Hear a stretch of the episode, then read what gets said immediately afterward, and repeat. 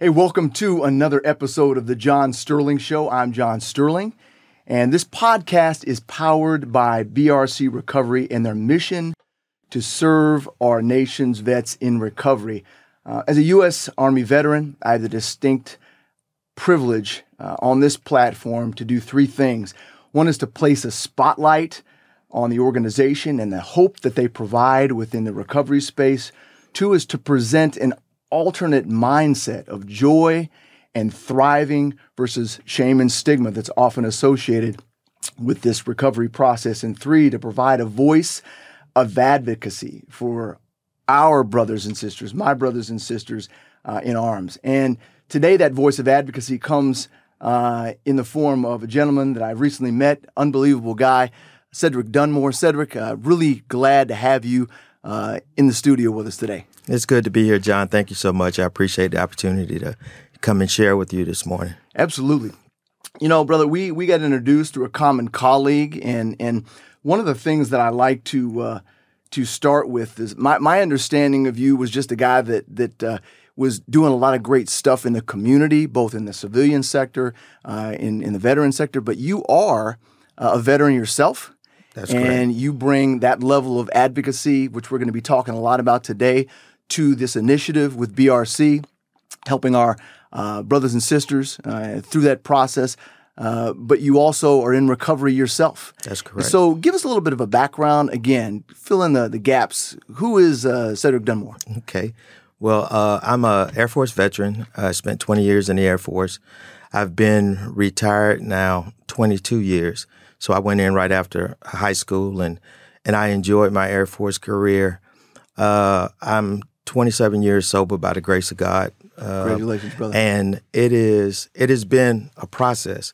I wish I could say that I was a one hit wonder, but I'm not. Um, I went to treatment twice while I was in the Air Force. Once uh, because I was in trouble, and once, well, in trouble in terms of uh, the military, and then the second and final time uh, I went because I was broken. I was completely broken, and I could dress up and show up and uh, perform all of my duties, but inside I was crying and dying. Wow. And so, one of the things that I'm so glad to be able to to do in this format is to uh, hopefully help other veterans who uh, may still be crying and dying on the inside to know that there is help available, and it is uh, through a system that we have uh, died and paid for. So um, I'm glad to be here. That's awesome. And and you are uh, married uh, to Debbie. I am. and you share a common interest and a, and a mission with her as well. And we'll talk about that a little bit later. But uh, it, it's really gratifying to know that uh, a gentleman like yourself, uh, we, we'll talk about this as well, that that looks the part, right? Uh, we, we talk about people in the in the in the space uh, of recovery, uh, especially in the clinical environments. They need to see people that might look like them Yeah. Uh, they need to see people that they feel like might have a clue as to what they've gone through, just on a visual. To open that door, the optic needs to be uh, welcoming, and we're going to talk about that word as well. But really, uh, really, really love the fact that you have uh, taken the opportunity to trust me through our common uh, colleague that uh, introduced us, several colleagues actually. And I remember the first time that we were in the same space was over dinner. We didn't barely say a word to each other. But what I thought was interesting was that you made your way to another part of the table where my colleague that I'm very good friends with was sitting. And on the plane ride back from uh, Austin to Atlanta, she was in my ear about this this Cedric guy. And I thought, man, that that's that's how that's how things work sometimes. You you develop credibility just by being who you are. And I think that's that's such a huge part of um, what I am trying to uh, accomplish with uh, this advocacy board that I'm putting together, right? Um, that people come to the table with that street cred. Just it just again, you don't have to say anything about your own life. People will say it for you, and I really appreciate that. That that's the the footing and the ground that we started off on. Um, so this is a, a, a conversation where I'm going to hearken back to some of the conversations we've already had because you and I, excuse me, have spent some good time on the phone. We've spent uh, far less time face to face like this, and I'm really glad that we're able to do this. But you at one point had mentioned to me that um, in your opportunity to serve, uh, you have been with every end of the spectrum. You've been with people of means, and you've been people uh, that are in, in, a position where where there is um, some needs that haven't been met, and and and there's scarcity. Mm-hmm. And and one of the things I'm, I'm, glad that you were confident in. I mean, I you know we're we're adults here, so we know who we are and who we're not. But you were really confident in the fact that that gave you a point of leverage on dealing with everybody across the spectrum of, of, of humanity, right? Um, as as a person that not only is culturally competent, and when we talk about culture, mm-hmm. um, I think some people get that twisted. We're not talking about race. We're right. talking about how you grew up, what your norms are, what your values are, and also someone that I perceive as being extremely emotionally intelligent. And that seeps through your pores, brother. I mean, that's something that is is is really clear. But as it relates to the opportunity that we're developing and that you've taken uh, me up on to be part of this advocacy board, how does that body of lived experience help you, uh, or do you think it will help you to become an advocate for those we serve that are coming in our doors, uh, welcoming them in um, based upon the things you've gone through? Well, John, for me, it, it kind of went like this in the Air Force, I had the the fortune of uh, working with some folks who made a permanent imprint in my life. Mm. The second time that I went to treatment, my my uh, counselor was a man who looked like me. Mm. His name is Barry Anthony. He's still alive. We're still very close, and he accepted me for the person that I was, mm. not Staff Sergeant Dunmore that he met at that point in time, but he accepted me for Cedric. And he was willing to hear Cedric's narrative of how he grew up and how he experienced life. You mentioned being uh, uh, uh, intellectually connected. Well, my emotional connectivity has developed as recently as maybe the last six or seven years. Wow. So if you think about being emotionally disconnected, I'm I'm 60 years old. Being emotionally disconnected, having been married twice before Debbie, and being in relationships where I could physically show up, intellectually show up, but not emotionally show up. Mm. And so the the learning process and the learning curve for me was enhanced by the fact that I like today I'm sitting here talking to someone who looks like me. Right. I'm feeling that the person across from me is someone who is empathetic to the fact that I'm a human being. Right. I'm not just, you know, the next client that walked in the door. And so that gave me hope. And um, I continue to go in that process in terms of doing the work. And it's been, you know, it's been it's been very, very uh, challenging at times because I am a man who was brought up, you know, boys don't cry. Right. Um, the military teaches us that mm-hmm. uh, being emotional or showing emotions can be dangerous. Um, and so having to unlearn some of the the cultural norms that I learned, right. uh, and then you know take that and put it into a, a, a, a life that was consumed with with alcohol. It's like uh, how do you balance that? Right. And so it was having that someone that looked like me, and then I had a uh, a social worker that I worked with, who encouraged me to uh, step outside the box in terms of don't just do the things that a mental health technician does. Mm. Take the opportunity to do some of the things that social workers do, mm. that psychologists do in terms of particip- co- co-facilitating groups and being a leader in those groups and being a leader amongst my peers in terms of kind of showing vulnerability is okay. Mm. And it's not, you know, it's not a rash, it's not a jacket that you can't ever get rid of. right, right, right. Yeah. No, I love that. And, and there's so many things that you just brought into the conversation by virtue of the person you are.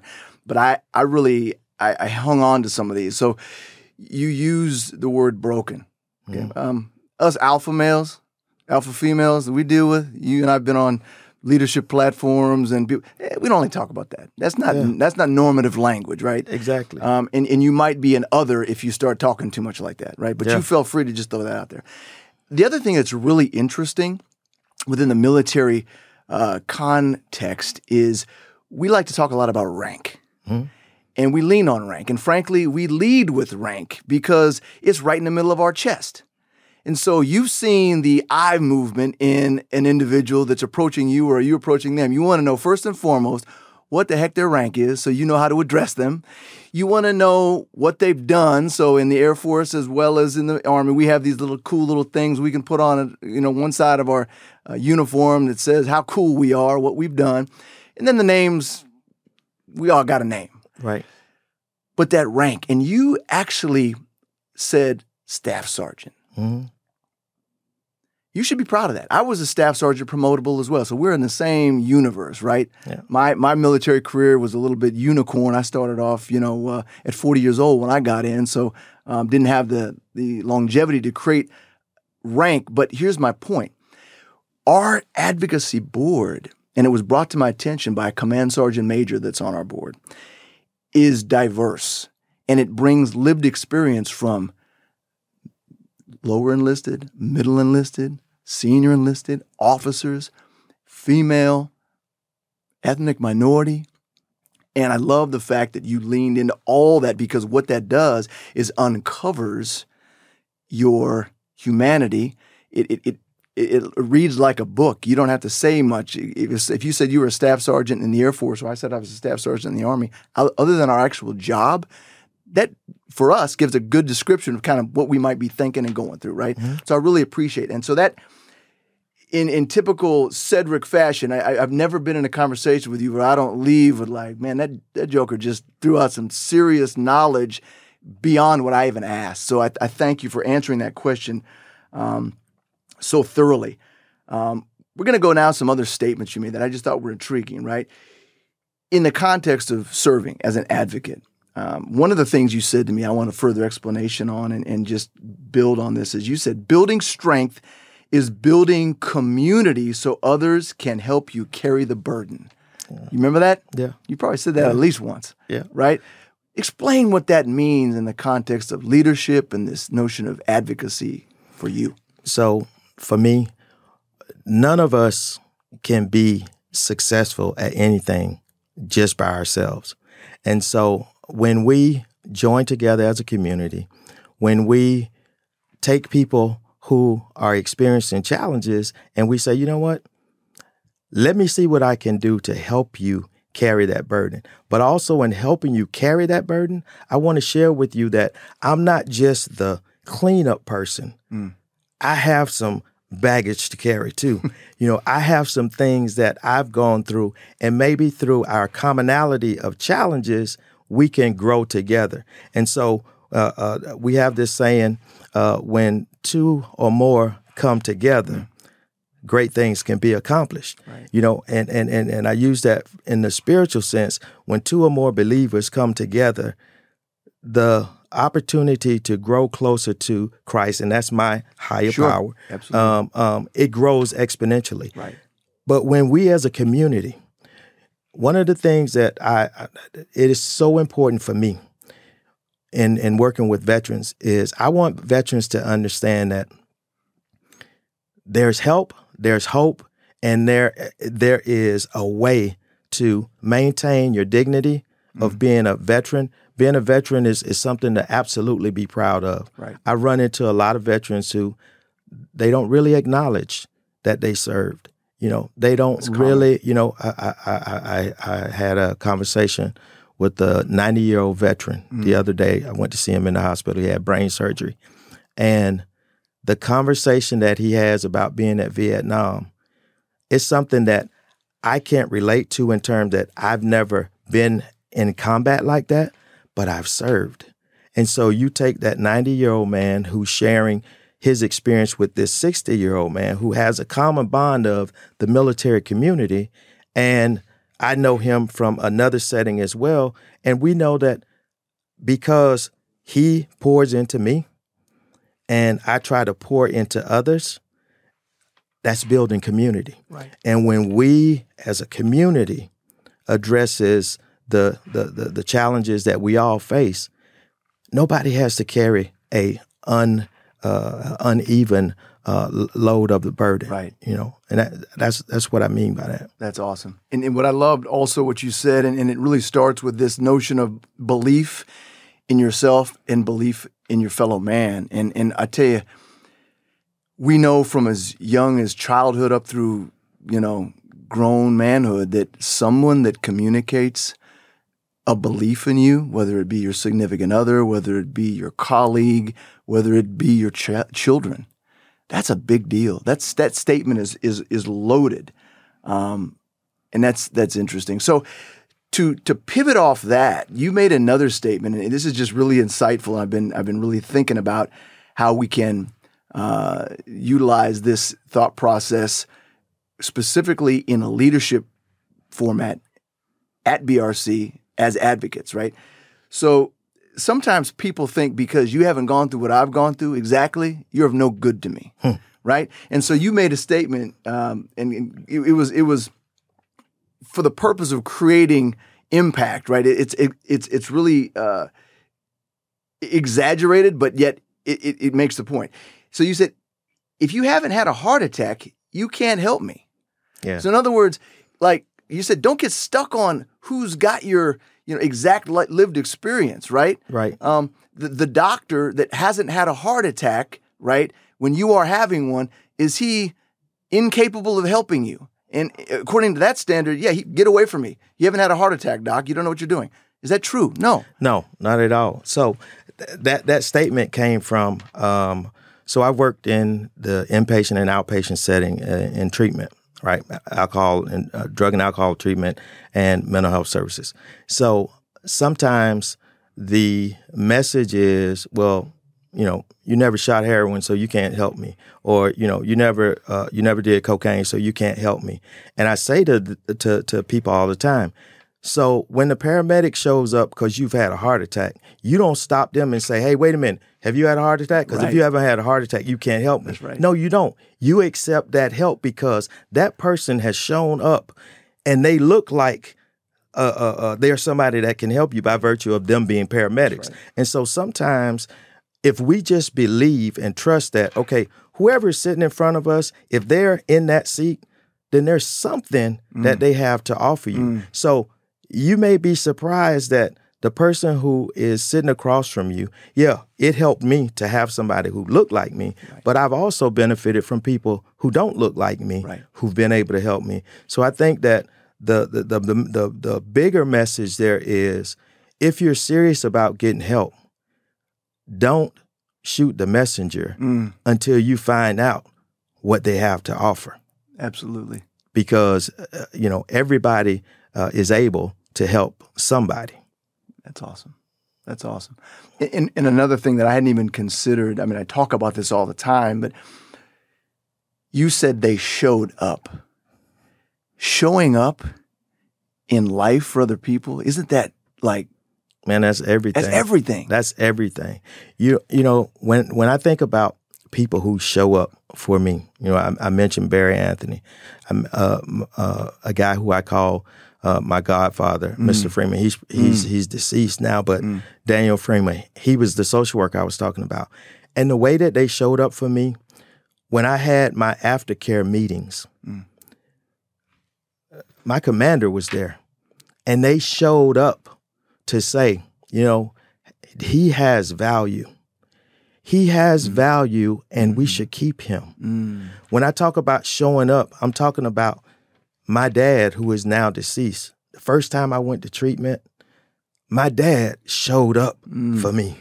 That was the first time my dad ever came to understand mm. that Cedric, his 22 at that time year old son, Yeah. needed to hear him say, wow. son, I love you. Not in the typical way of because my dad is was old school. Yeah, that's right. Men shook hands. Right. Men said, "How you doing, son?" Mm, We didn't hug, we didn't kiss. It was okay for him to do that with my sisters because they were women. So when he showed up mm, at treatment for me, That meant everything.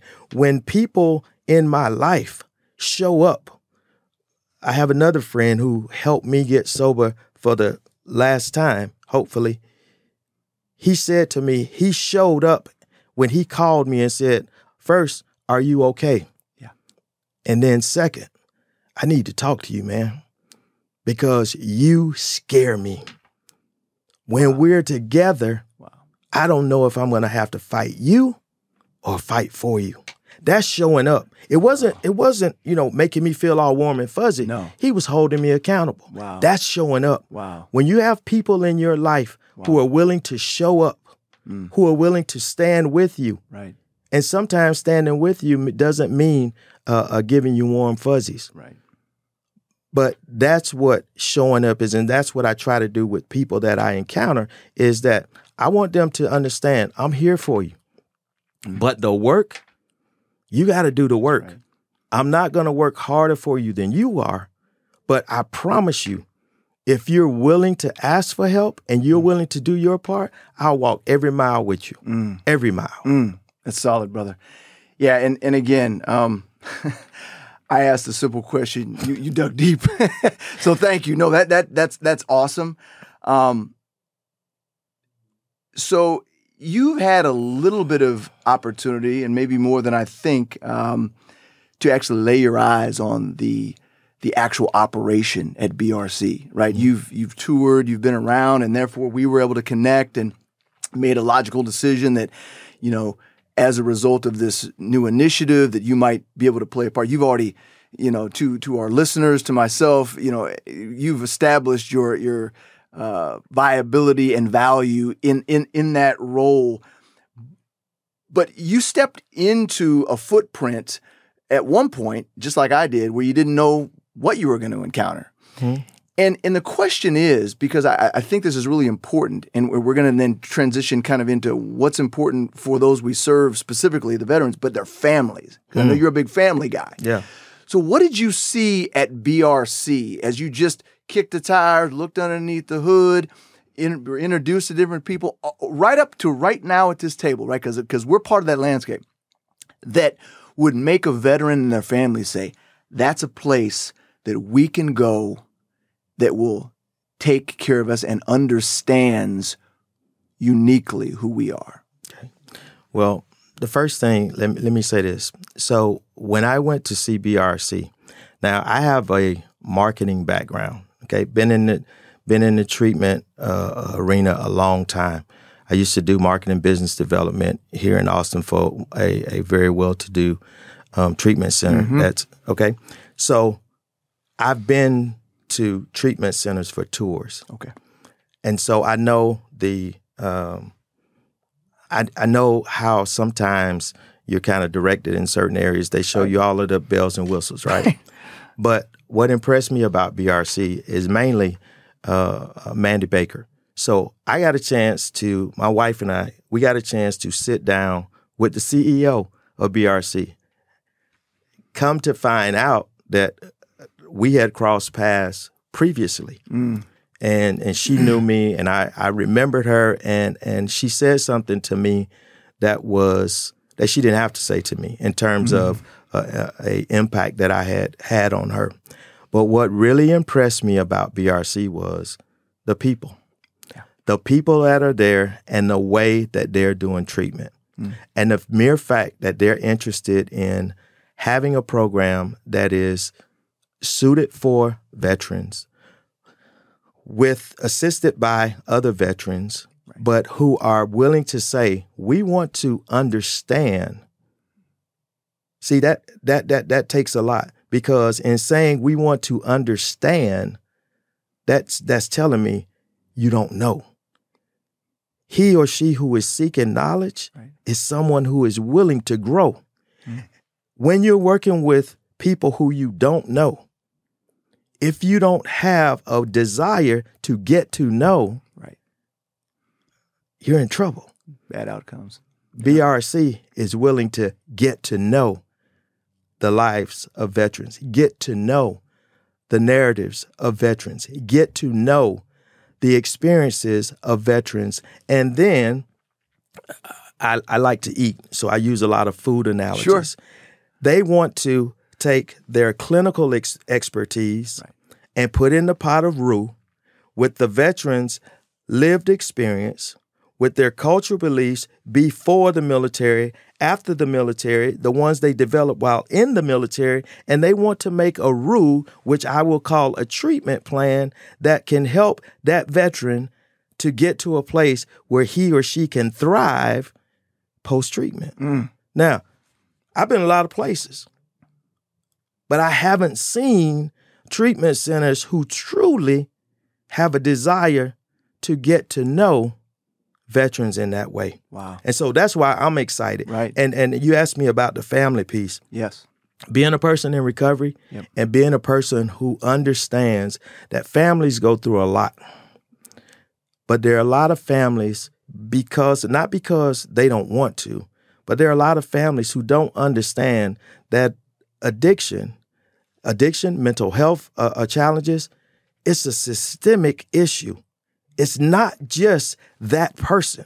It's a systemic a systemic issue, and so in that systemic uh, uh, uh, format, everybody has to be involved in the recovery process because there are nuances that happen that if family members don't get the understanding that when you do this, Mm. it affects the healing process in this way, good, bad, or indifferent. Right. There's some family members who have to learn how to hold their family member accountable and not get it twisted with thinking that I don't love them if I don't do this, that, or the other.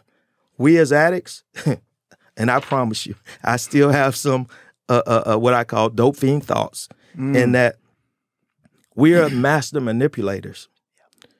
That doesn't go away. And so if I can if I find out that you love me so much that you won't you won't allow me to snort cocaine, but you'll let me have beer, or you'll let me have wine, or you'll let me have a cocktail, then guess what? I'm going to manipulate you to say, well, at least I'm not doing cocaine, at least I'm not shooting heroin. Why can't I have a beer? But until that person understands that any mood altering substance that's not prescribed by a physician has the same impact or will lead will, will, the, the chances of it largely leading you back to your drug of choice is is greater when you begin to dibble and dabble in mood mm. altering substances, mm. then no change happens. Mm. But if they don't know, they don't know. Wow. you know? Wow. That's that's So that's why I'm so into the family piece because I know what it can do, and I, I you know, I've seen it, what it looks like on both sides of that fence. Sure. When it's productive and when it's counterproductive. right. But when people don't know better, they Right. can't do better. Right. And, and you're saying something which, from my purview, is is is huge, uh, and it's this: everybody that I've spoken with, whether it's in this podcast format or just sidebar conversations, are saying the same thing, and it and it almost to a man and woman starts with two words: Mandy Baker. Yeah. It's a leadership issue, right? It's a Absolutely. leadership issue, and Absolutely. and I know for me, I came into this space um, with an opportunity to help in my area of subject matter expertise, which is the veteran space and creating opportunity and structure for a program like this. But I felt like there was some real imposter syndrome going on with me because I wasn't part of the card carrying club of recovery in that specific area. I've got my own drama and trauma. Don't get it don't get it twisted. But Mandy, even in that capacity, and, and I'm going to take the family thing and expand it just to non blood, but just our colleagues, was able to wrap her arms around me, bring me into that fold, and say, no, actually, that's okay.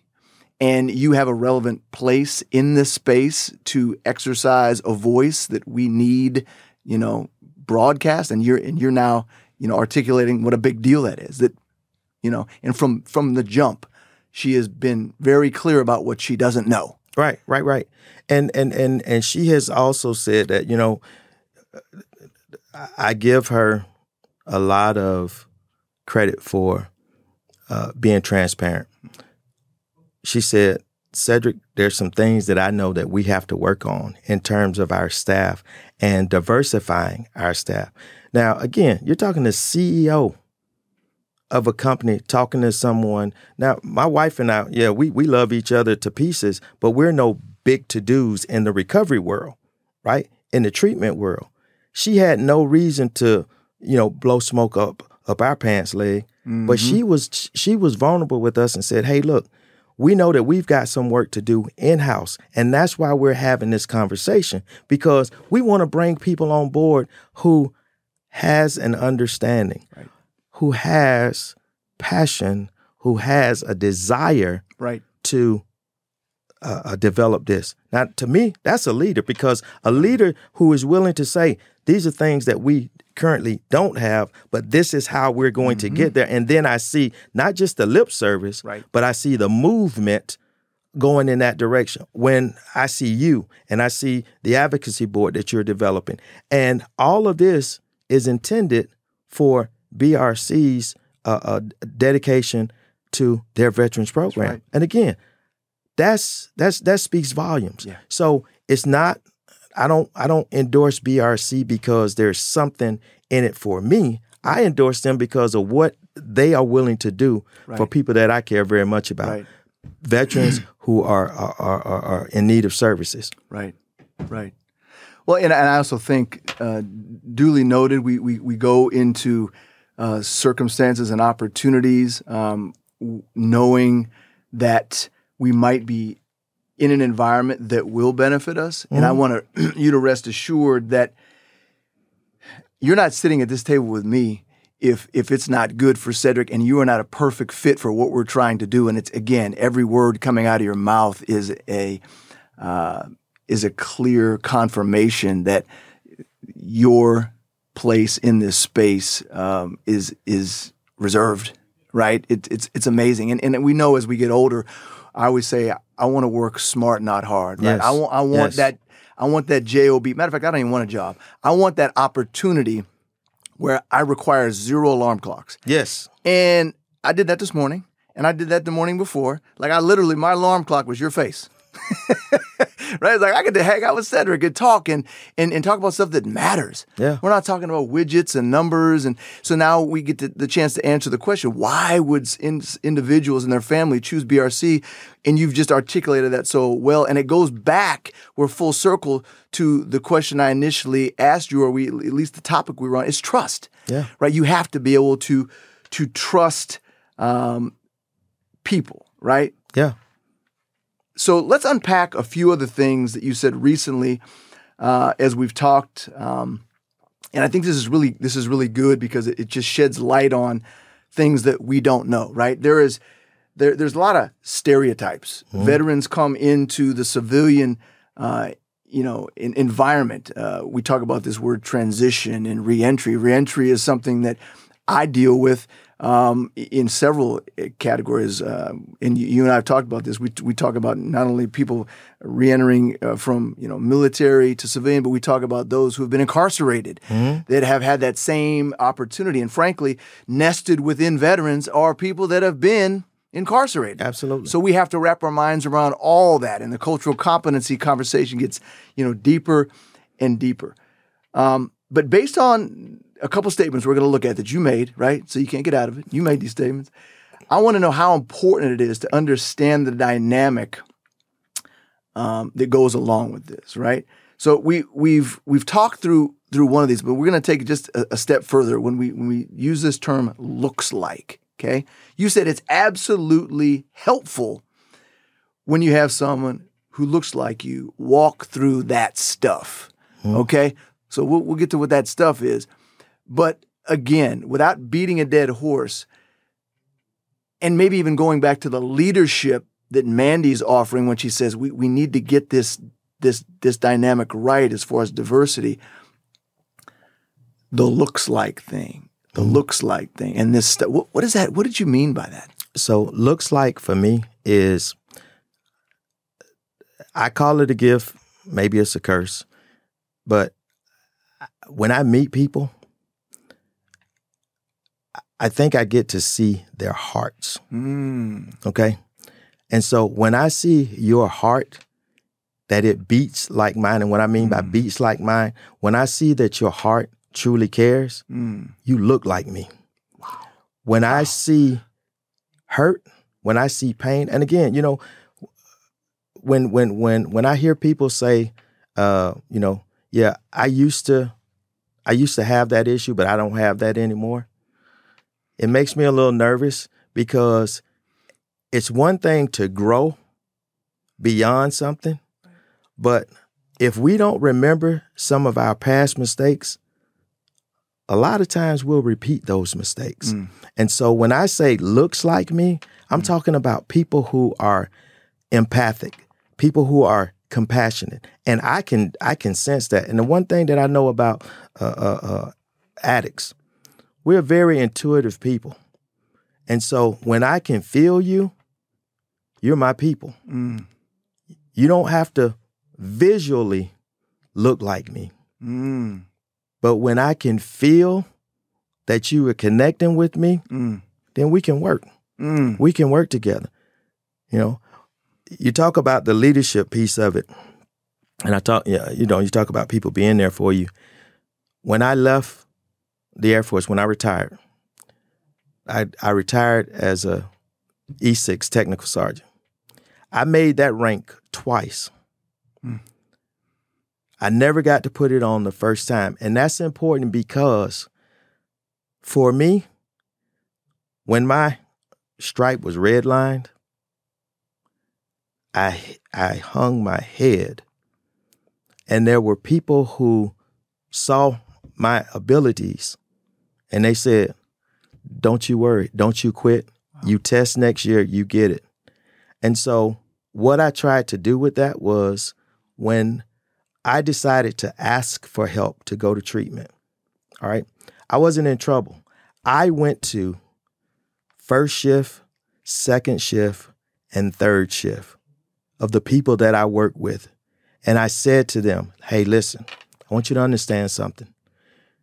I'm getting ready to go to treatment, and I want you to hear from me why I'm going. Mm. I want you to hear from me mm that I wasn't swinging from the chandelier at mm. the mall. I wasn't in a fight. I wasn't in trouble. Right.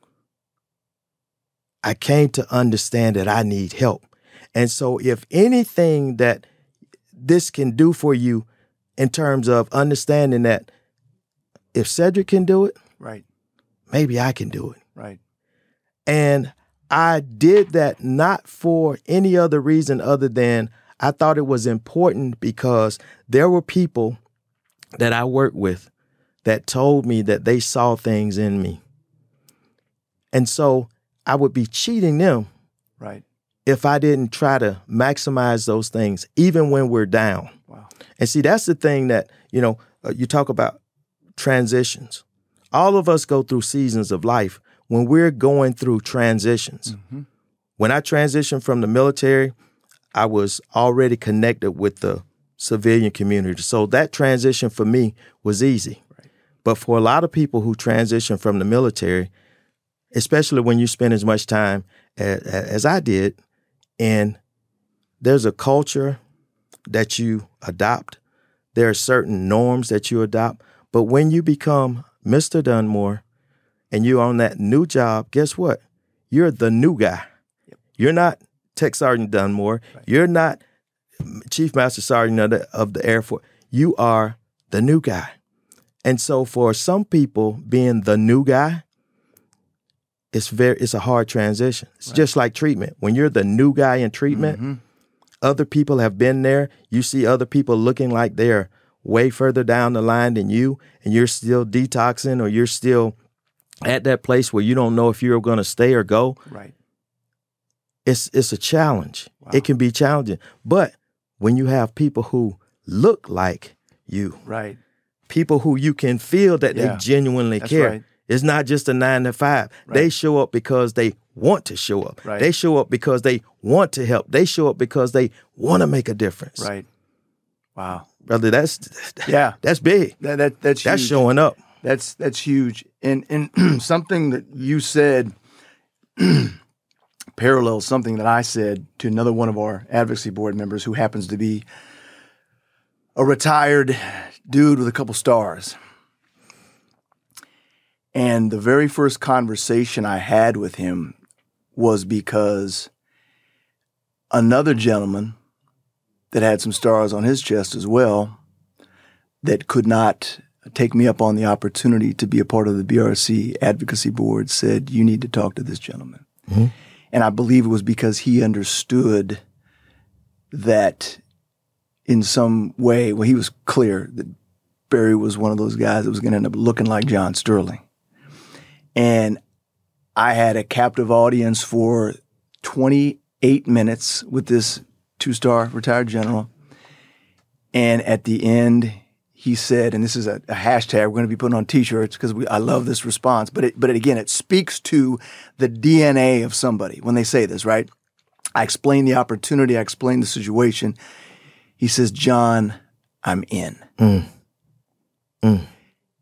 And that that brings me to tears almost because how do I? Staff sergeant promotable, and again, who gives a crap about our ranks at this point? But we know right, right. what we're. I'm talking to a two star, and, and, I got him at the heart level. Like, yes, he's African American. Yeah. We look like each other. Yeah. Okay. But you got him here. I got him right at center mass. That's right. And what you said gets to the heart of what I believe BRC, this organization, is all about. That's right. Right? It's it's it's the peer to peer, it's life on life. It's understanding that you don't have to experience exactly what I've experienced. We if we're connecting here, that's right. We good. That's exactly right. We're good. That's exactly right. And that's powerful. And it's important it's important for the leadership in our military services. It's important for the leadership in our veteran system. Mm-hmm uh, it's important for the leadership in our treatment centers to understand that having diversity amongst your staff is an absolute win for you. Having people who have lived experience is an absolute win for you. Right.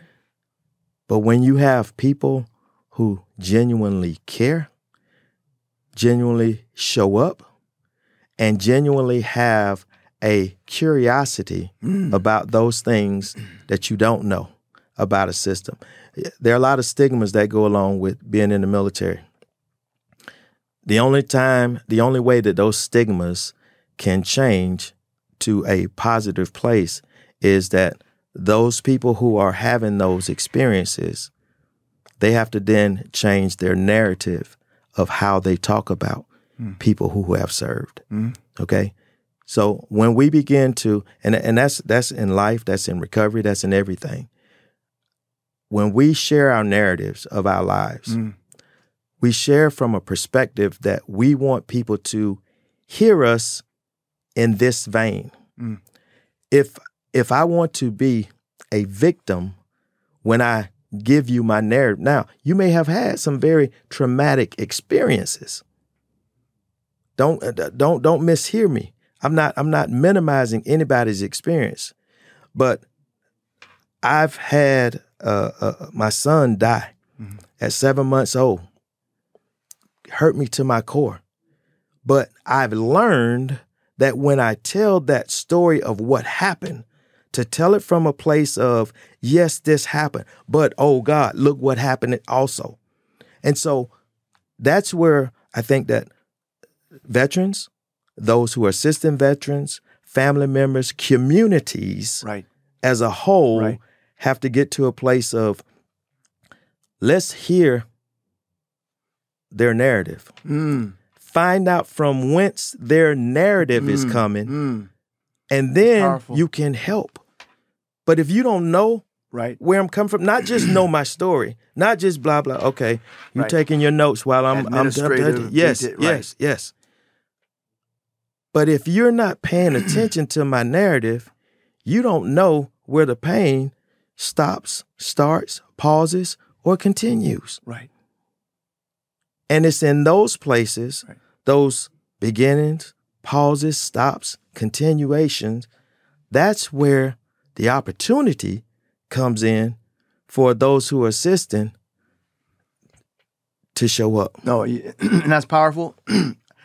I'm thinking through the notion and the the juxtaposition between straight clinical versus curiosity. Clinical versus curiosity. Very different. Don't they don't have to. They can be integrated. But something that's been on my radar lately, uh, said, is that, and it's through a book that was published maybe within the past 18 months um, by Oprah Winfrey and a, and a guy that's a clinician um, that she's been working with for decades. But the book is called "What Happened to You," Hmm. and and their whole their whole idea is that we are so ready to say, "What is wrong with you?" And we might even put a few explicatives. What in the is wrong with you? Absolutely. As opposed, which, which that is a death sentence. That is judge and jury and executioner. That's right. It- loaded into that statement is whatever it is, you wrong, you're off, Yeah.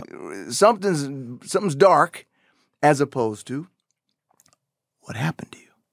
And at that point, hit the pause button and listen That's right. and be willing to lean into that. And and I think that is so rich and valuable because one of the things that that it will happen with this this advocacy board and the opportunities. And I we dis- we discussed this and, and I described I want people and in this conversation kind of is is an opportunity to to kind of uh, flesh that out how that would look for for Cedric right?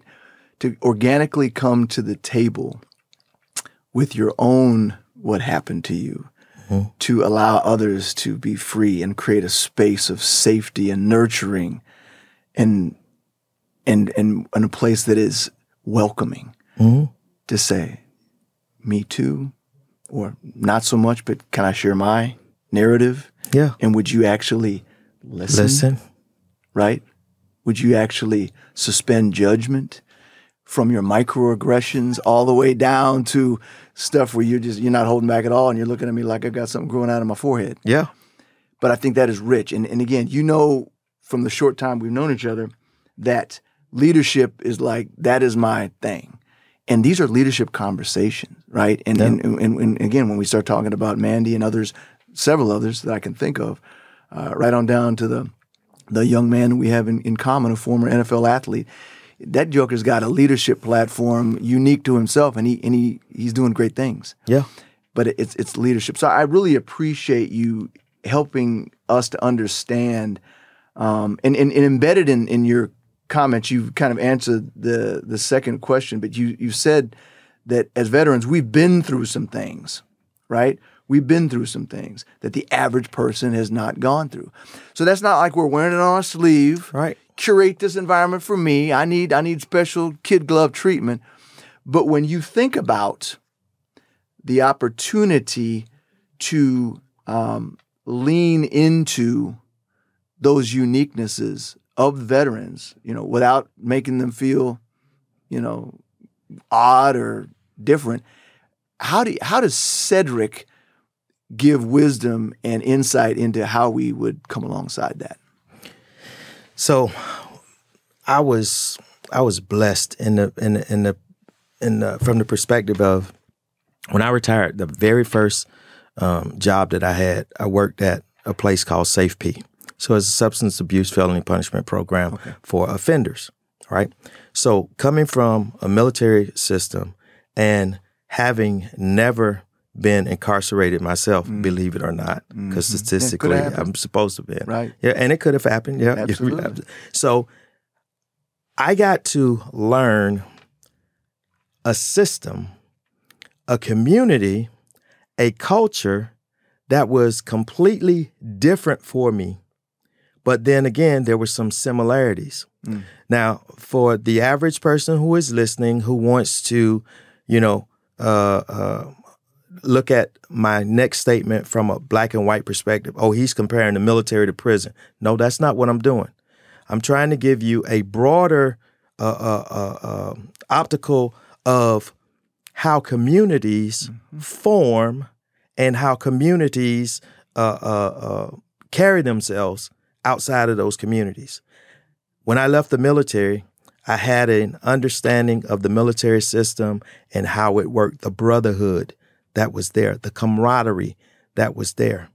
When I got to Safe P, I came to understand a community, a brotherhood, a network, an association that they felt very comfortable in. Some of them felt very comfortable, but they shared with me their narrative of what happened to them. Yep. And I was willing to learn what happened to them. And then I could work with them, not because I had been incarcerated before, but I, I began to be able to work with them because I heard what happened to them. And then I could draw some similarities of what happens when you're in pain. Mm, My pain was different. right. My pain was from a person who was in the free world in in pain. They were people who were incarcerated that were in pain. One of the things I, I always share with people is don't minimize another person's pain Mm. because given the right amount of pressure, your pipe will burst too. you know, and that's one of the things that I like about what I see. The potential for happening at BRC is they have people there who genuinely want to know what happened to you. Right. They have people who genuinely want to understand how can I be of service to you getting to know what happened to you. Right. You don't find that everywhere. No. You don't find that everywhere. And so for me, coming to understand a system, Right. an environment, a culture that I had no direct knowledge of, right.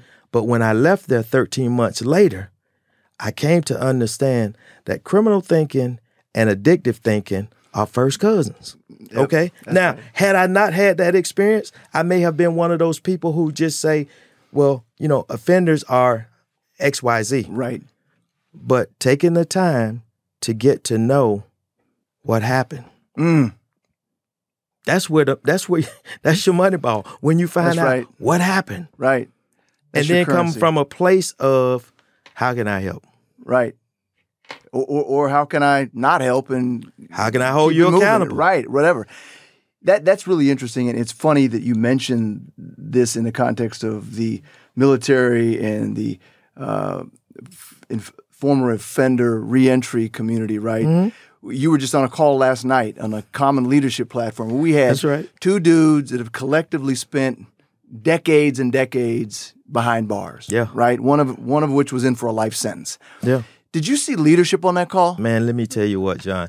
I am so happy, and you know I have to give you credit because you introduced me to that platform. That platform and those those particular two guys, but there were a lot of leaders, and and and there there was leadership oozing from that call. And you're talking about people from different walks of life, different experiences. Didn't look like each other, did they? didn't look like each other, but they came together right. for a common cause, and that cause was leadership. And so, to answer your question, yeah, I was blown away. You know, Yeah. I'd, I'd heard his name before, Yeah. but like I said, I'm watching him on the screen, and he's watching me on the screen, but I could feel him. That's right. I could feel him. He like showed you. up. He looked like me. That's right. You know, he looked like me. That's right. And so uh, that was that that that call was, uh, you know, every time that I'm I'm, I'm I've been fortunate to be on that call, I'm enhanced. My leadership is enhanced Yeah.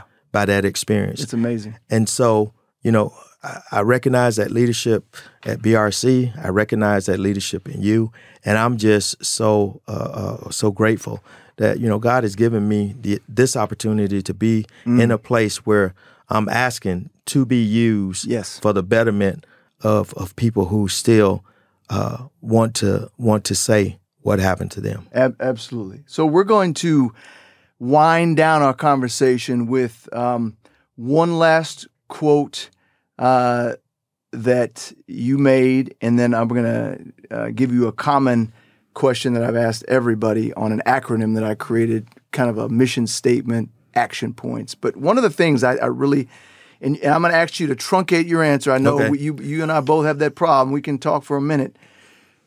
But you you said this, and this is what I want to really um, to have everyone thinking about. And we're going to end the call on the back end with this as well, because the, the, the notion and the focal point of what BRC wants to stand for is something that you are what I consider you're a broker for this. You are a hope broker. And you said, if I can introduce you, y'all, whoever, to this thing called hope, anything is possible. Give me the elevator answer to what in the heck that's supposed to mean. I love it. Well, I, I, I'll give you the elevator uh, answer to that. Hope is having opportunity. It precedes excellence. Mm.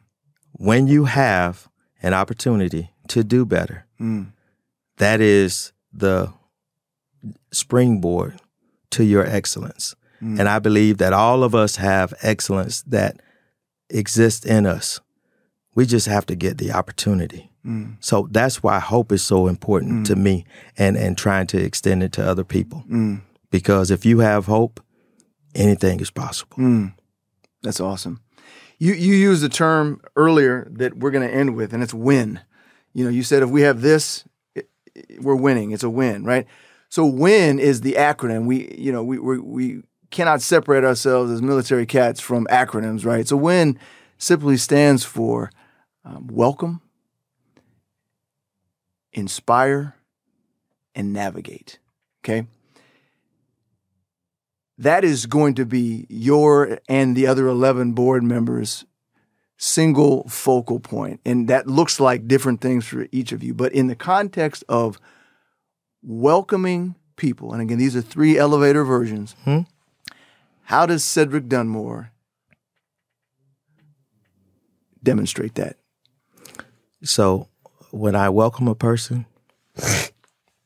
I want them to feel at ease, to be free. Mm. When I welcome a person, I want them to understand that it's safe. Mm. That's how I welcome a person. Mm. Give me I and N. Mm. so now we're going to inspire Okay. So when I hope to inspire a person, it's by sharing with them that I've broken.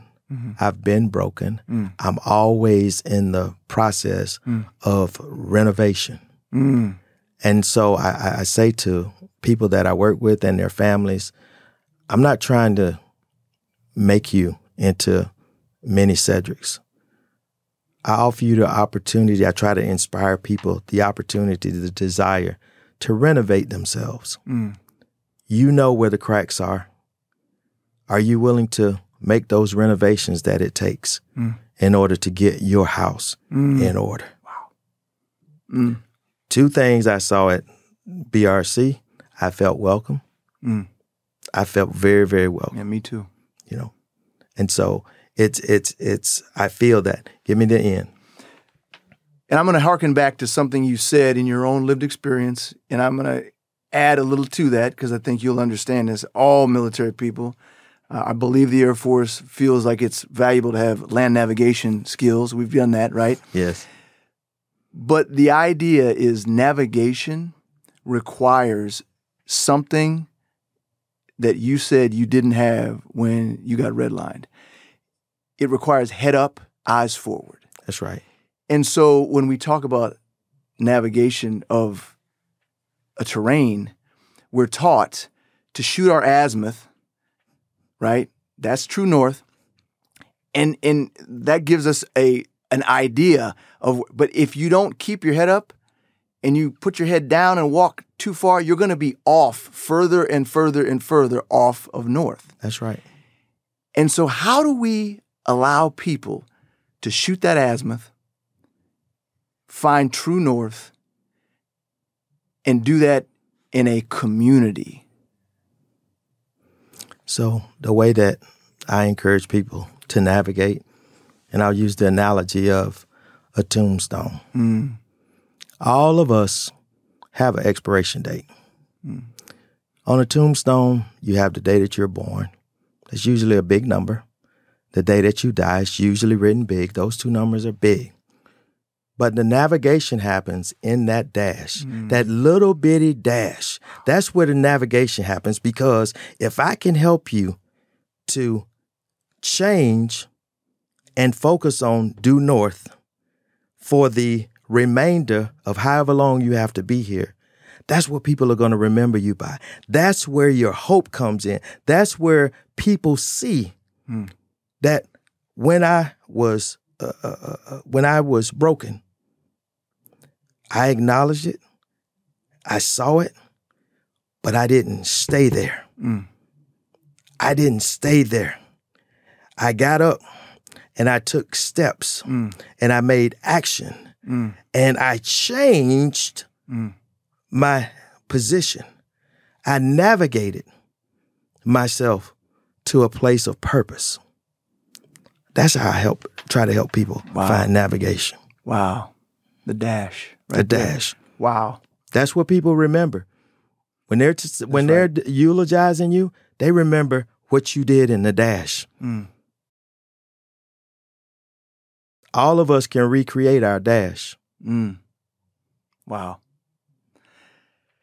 Well, once again, I ask simple questions and I get knowledge dropped, brother. This has been an amazing conversation, and um, I, w- I want to tell you from the bottom of my heart, I, am really uh, encouraged. Uh, we talk about leadership uh, often. If, if you're talking to John Sterling, you're going to talk about leadership.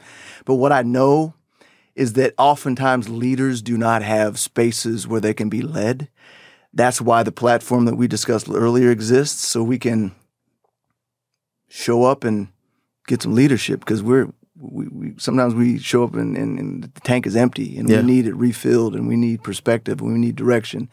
We need to shoot that azimuth and, and have people carry us and navigate us. And so you've truly done that for me. I look forward to uh, the opportunity to impact the veterans uh, that we're going to serve at BRC. Um, I know that all the listeners have just been blessed um, and benefited by this conversation. And I hope that the conversation is, is a starting point and is, is something where we've inserted ourselves into their dash. Yes. And yes. perhaps allowed the trajectory of whatever that end date is, right? The right. expiration date um, to be that much more glorious and Absolutely. beneficial. So, Absolutely. brother, I really appreciate you showing up today. And for those that are out there listening, we appreciate your opportunity uh, to uh, serve you through this conversation and your partnership uh, with what we're doing at uh, BRC Recovery. Thank you very much. Have a great day.